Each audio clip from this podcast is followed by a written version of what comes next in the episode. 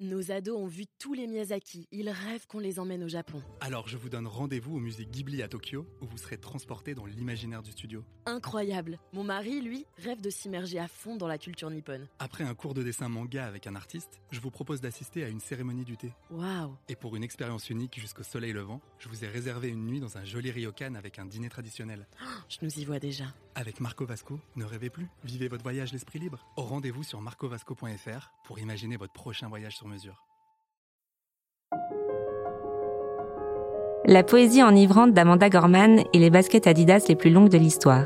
Jusqu'ici, rien à voir. Et pourtant, vous pourriez honnêtement aborder ces deux sujets de conversation au cours d'un dîner, sans vous poser de questions. Vous savez, ces dîners où l'on parle de tout, de l'important, du futile, de politique, de mode, d'écologie, et oui, d'une poétesse afro-américaine surdouée. Je vous propose cette fois d'en parler avec une actrice, un chanteur, une auteure ou un artiste. Je suis Marion Galiramuno, chef de service culture célébrité, et vous écoutez le podcast Revue. Dans chaque épisode, nous relisons Madame Figaro avec les yeux de nos invités. Un exercice intime, souvent sincère et parfois même engagé.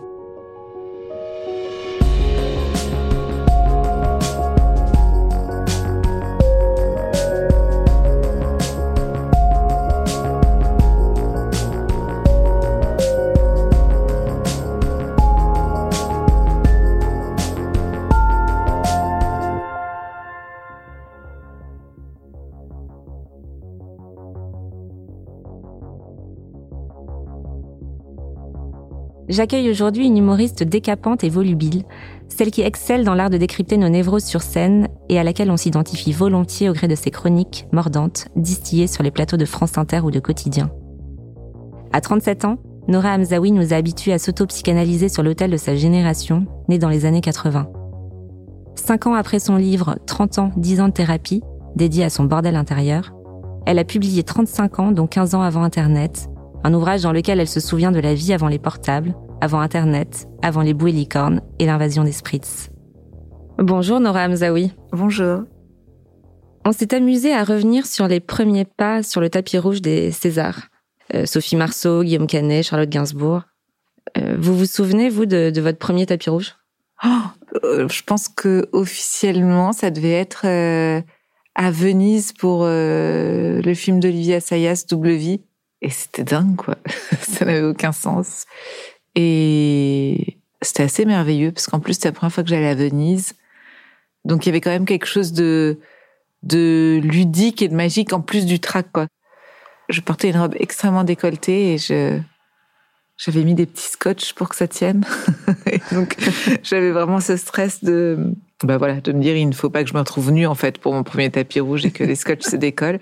Mais bon, tout était assez, assez merveilleux. La chef Anne-Sophie Pic nous disait que pour se détendre, elle fait une cérémonie du thé. Qu'est-ce qui vous apaise, vous? Qu'est-ce qui vous détend, vous donne de l'énergie?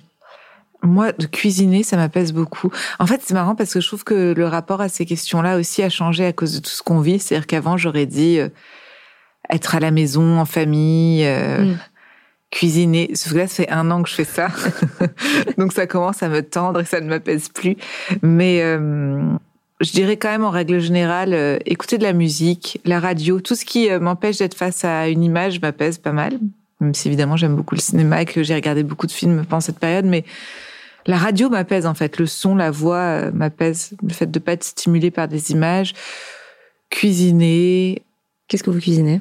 Oh, Je cuisine, je cuisine beaucoup végétarien parce que je je mange vraiment de moins en moins de viande et puis au-delà de ça, enfin, je peux en manger un peu, mais je, ça me dégoûte d'en cuisiner chez moi. Enfin, je sais pas, j'ai un truc comme ça avec la viande et les odeurs et tout. Donc, je cuisine euh, beaucoup de trucs végétariens. Je cuisine par exemple, euh, là, ma grande recette, c'est un curry de lentilles aux épinards, mmh. euh, très bon. voilà, je cuisine un chili carné aussi. Euh, je cuisine, je cuisine plutôt bien. La professeure de pédopsychiatrie Marie-Rose Moreau nous a alerté sur la vulnérabilité des adolescents après un an de pandémie. Elle était comment votre vie quand vous aviez 15 ans? Je pense beaucoup plus euh, dans l'insouciance que les adolescents d'aujourd'hui, parce qu'on était beaucoup moins euh, informés stimulés et connectés. Donc euh, je pense que le truc, je trouve, qui change réellement, c'est le rapport au temps, mais vraiment à la temporalité, à l'attente, euh, au temps long, et même à l'amour, à quand on tombait amoureux et qu'on croisait un regard, euh, on croisait un regard, ça nous faisait battre le cœur et on avait des nouvelles potentiellement que le lendemain ou deux jours après, c'était le week-end. Et on avait tout, tout un, un temps long pour, pour l'imaginaire et pour se projeter des choses. Donc je pense que j'étais beaucoup, beaucoup dans, dans l'imaginaire, sans doute euh, moins militante aussi que, et moins consciente en fait que les ados euh, d'aujourd'hui. Et moi, mon adolescence, ça a été comment mes 15 ans?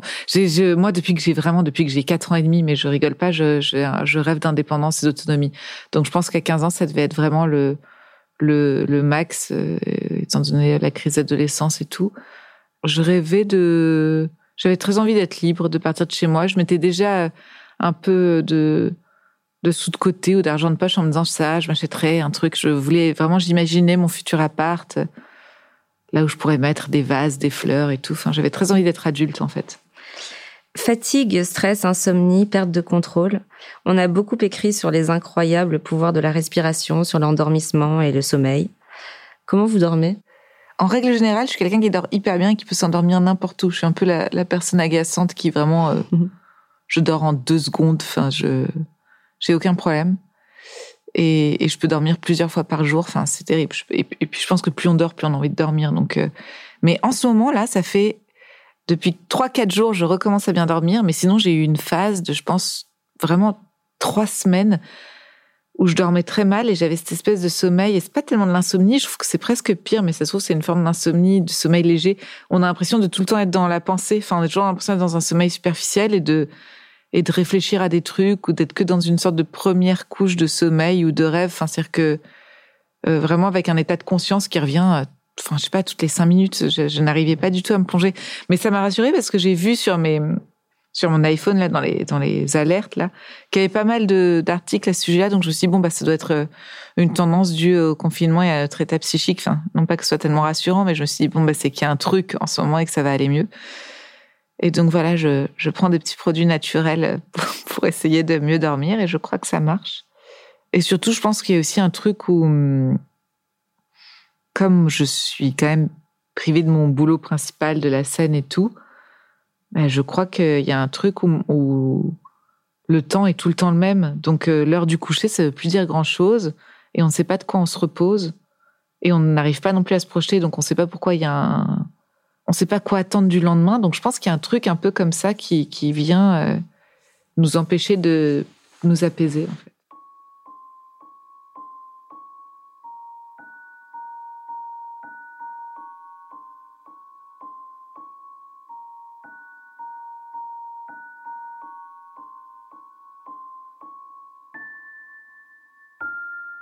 Tilda Swinton nous confie récemment Chez Almodovar, je me sens chez moi, tout simplement. Où vous sentez-vous chez vous, par-dessus tout? Chez moi euh, Je me sens vraiment chez moi, chez moi. J'adorerais dire euh, chez Asayas, je me sens vraiment chez moi parce que je trouve que ce serait hyper chic.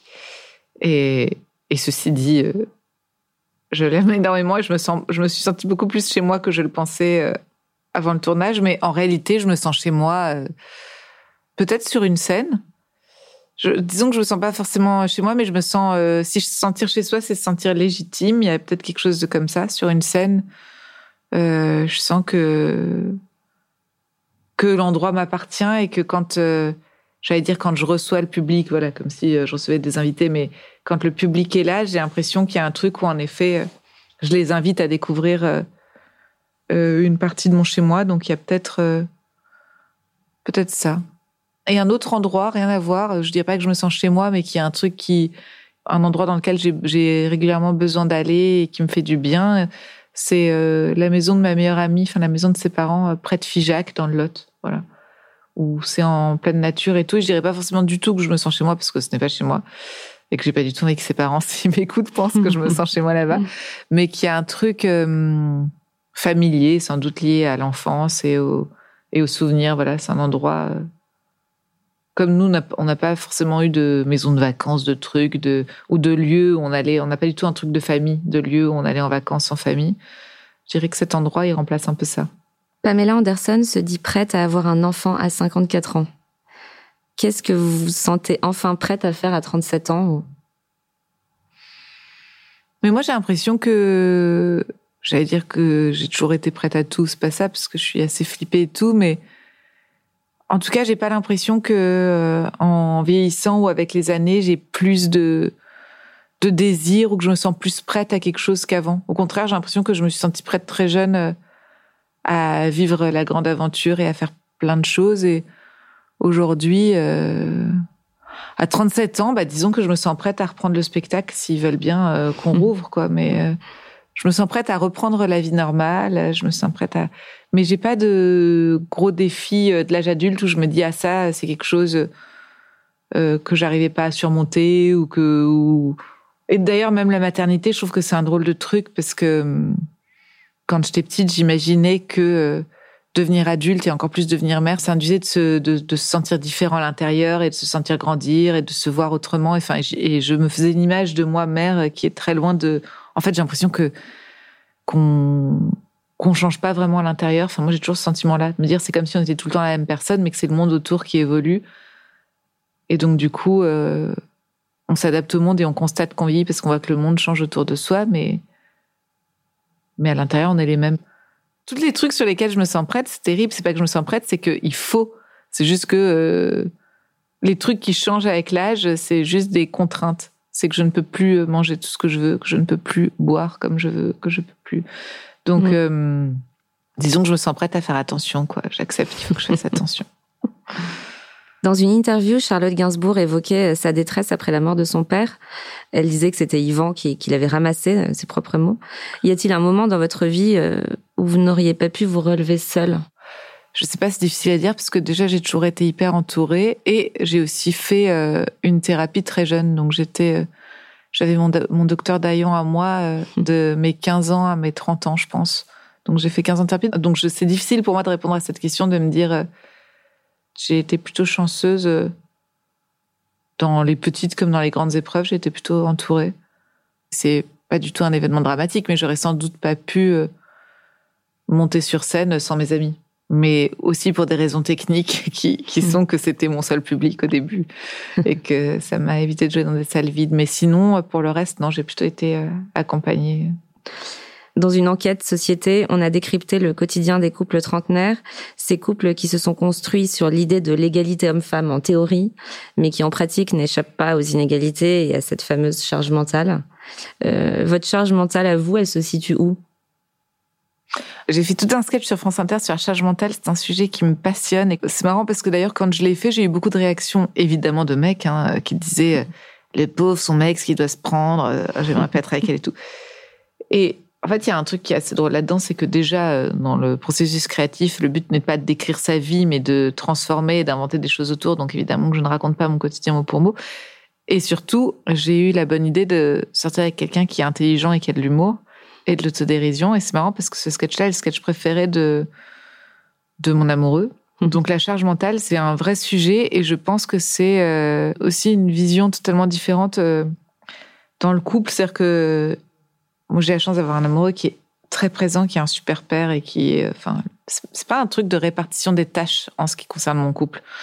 Et c'est pour ça que d'ailleurs c'est quelque chose de, en effet, de, de mental. C'est euh, quelque chose qui est plus propre à peut-être à l'anticipation, à la capacité de se projeter, de gérer plusieurs choses en même temps, de penser aux choses en fait euh, plus vite que l'autre. Et d'ailleurs, euh, c'est ce que je disais dans mon sketch. Souvent, la réponse à ça, quand on le partage à son conjoint, c'est euh, mais fallait me dire si tu avais besoin. Et en fait, le but, ce qui serait idéal, c'est de ne pas avoir besoin de le dire. Il y a beaucoup ce truc de bah je peux pas deviner, je suis pas devin, fallait me dire ou qu'est-ce qui te ferait plaisir? C'est espèce de truc où tout est dans la question et on se dit à un moment de toi quoi. Moi je pose moins de questions et je suis plus autonome mais bon, c'est quelque chose qui, est assez lié à l'autonomie en fait, à la capacité de pouvoir gérer euh, et je pense aussi à un désir de vouloir gérer les choses en tout cas en ce qui me concerne, c'est vraiment une contradiction entre un désir de vouloir tout gérer, un désir que l'autre prenne la main et un fond de mauvaise foi de moi qui pense qu'il va prendre la main, mais que je vais quand même le contrôler parce que je pense que je vais faire un peu mieux si je le fais moi-même. Donc tout ça est très euh, compliqué.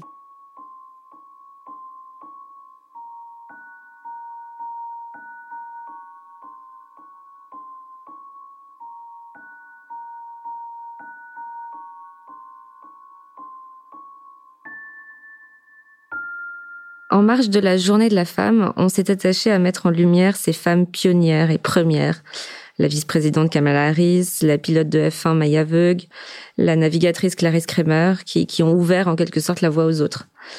Quelle est la femme ou l'icône qui vous a ouvert la voie, vous, dans votre vie, ou qui vous a particulièrement inspiré euh, dans le livre, je parle d'Angela Bauer parce que on passait beaucoup de temps à mater des séries à la maison, à regarder la télé, à déjeuner devant la télé, enfin voilà. Et j'avais vraiment une fascination euh, pour cette femme. Déjà parce que j'avais globalement une fascination pour les, les femmes qui, qui travaillent. Enfin, après, je pense que c'est un truc vraiment de l'enfance où très tôt on joue euh, au marchand, à la marchande, à la maîtresse. Et Angela de Madame est servie, qui était, je crois qu'elle bossait dans la pub, elle avait un truc hyper chic, hyper. En fait, il y avait quelque chose de. Moi, ce qui me plaisait à l'époque, tel que je me le disais, c'était elle vit dans une maison, euh, elle est indépendante, elle est indépendante financièrement. Il n'y avait pas d'homme, donc il y avait un truc de mère célibataire qui est quand même joyeux et pas chaotique.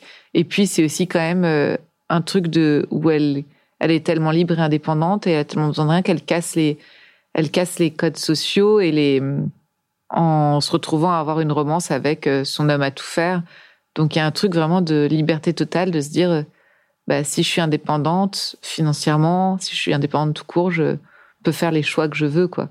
Et être avec qui je veux socialement, et tomber amoureuse de qui je veux, et, élever mon enfant bien. Et enfin, il y avait quelque chose comme ça de, de ouais, d'assez moderne, je trouve, chez elle. Et même dans toutes les figures féminines, même sa mère, celle qui était jouée par Mona, qui était quand même, hmm. enfin, qui était quand même très sexualisée en fait. On parlait quand même de la sexualité, ce qui est un truc, euh, la sexualité des grands-mères, on les montre rarement ayant hmm. euh, une libido ou du désir et tout. Donc il y avait quelque chose d'assez cool là-dedans. Et oui, Angela Bauer, ça me, elle me, je sais pas, ouais, ça me plaisait. La manière, la femme forte, des beaux trench. Après, je crois que je suis assez fascinée par les trench. Euh, mais ouais, les femmes qui bossent, quoi. Mais donc, Angela Bauer, je dirais que c'est le premier truc où petite, ça me fascine et je me dis, oh, ouais, on peut travailler, rentrer à la maison euh, et diriger sa propre vie, quoi. dernière question. Après avoir converti des millions d'adultes au rangement, Marie Kondo s'adresse maintenant aux enfants. Elle leur dit range ta chambre et remplis-toi de joie. Ah. Qu'est-ce que vous dites vous à votre fils pour l'éduquer au bonheur, un petit peu? Et pas au rangement, au bonheur. Hein. Ça passer par le rangement bah, pour lui aussi. Bah, non, mais le rangement, il me croirait pas. Quoi. Si je lui disais range et remplis-toi de joie, il voit bien que moi, je me plains à chaque fois que je, que je vide la vaisselle, que je remplis le lave-vaisselle, que je passe la serpillière, que je sors la serpillière, il me voit me plaindre. Donc, euh, pour atteindre la joie, bah, je, bah, on joue beaucoup, nous, on joue beaucoup, on est vraiment il y a un truc d'imaginaire très fort, mais je me suis fait vraiment prendre à mon propre piège. C'est-à-dire que je fais vraiment beaucoup de voix, quoi. Je fais la voix des verres, des couverts, je fais la voix, je fais la voix du chat. On a un chat. Enfin, je me suis retrouvée dans un épisode très embarrassant chez le vétérinaire où il demandait à mon chat si ça s'était bien passé l'anesthésie et, et donc j'ai répondu oui, ça va, ça m'a manqué. Et donc le vétérinaire m'a regardé en se disant, je pense qu'il a dû se dire, elle, c'est vraiment, ça ne va pas du tout, quoi. C'est des formations professionnelles, elle fait des sketchs, euh, genre, elle fait la voix du chat, et ça doit être une mère insupportable. Donc, je pense qu'on développe beaucoup, beaucoup euh, l'imaginaire et le pour de faux, sachant que pour les enfants, pour de faux ou pour de vrai, la frontière, elle est très euh, mince. Mais par exemple, j'aime bien l'idée de de croire au Père Noël, même si on se doute que c'est pas forcément vrai. C'est un truc dont je parle à un moment dans le livre où je parle à d'autres parents d'élèves qui disent ah ben moi ça m'ennuie de lui mentir. Et je dis mais c'est pas un mensonge en fait. C'est pas ça un mensonge. Ça c'est pour de faux. C'est un jeu. C'est comme quand on dit ben moi je suis le poney et toi t'es je sais pas quoi. Enfin et je trouve que de laisser une part d'imaginaire comme ça moi j'ai jamais cru au Père Noël par exemple. Notre mère nous disait bah faites-moi votre liste. Je vais au chez Euromarché à l'époque ça s'appelait Et mon frère, en revanche, me faisait croire à des trucs un peu étranges de lutins dans le jardin qui bouffaient des pépins de pommes et je les nourrissais aux pépins de pommes. Et, et je croyais aussi en Alf. Et évidemment que je n'y croyais pas complètement. C'est-à-dire que je décidais d'y croire au moment où ça me plaisait. Et je pense que c'est aussi ça l'enfance. Donc je trouve que c'est sympa de, de, en tant qu'adulte, d'autoriser un enfant à voilà se laisser imaginer des choses euh, sans s'inquiéter de savoir euh, s'il pense que c'est vrai ou si c'est faux et sans se placer dans le rôle de de la culpabilité, de savoir si on si on ment ou pas. Il faut juste donner une notion de de plaisir. Et euh, étant assez, euh, je déteste ce mot en plus, c'est bizarre, mais parce que je pense que comme je suis taureau, euh, dans tous mes horoscopes, ils disent épicurienne et nanana. Mais je pense que quand même, étant assez épicurienne, j'ai quand même un goût pour les ambiances et j'aime bien le sensibiliser aux ambiances, au beau, à ce qui sent bon, à ce qui est bien décoré, aux lumières tamisées, à préparer une jolie table avec moi. Tout ça peut être du plaisir, voilà, un truc un peu d'art de vivre que chacun applique chez soi comme il peut, mais un truc de ouais de d'observer ce qui est beau et ce qui est agréable quoi.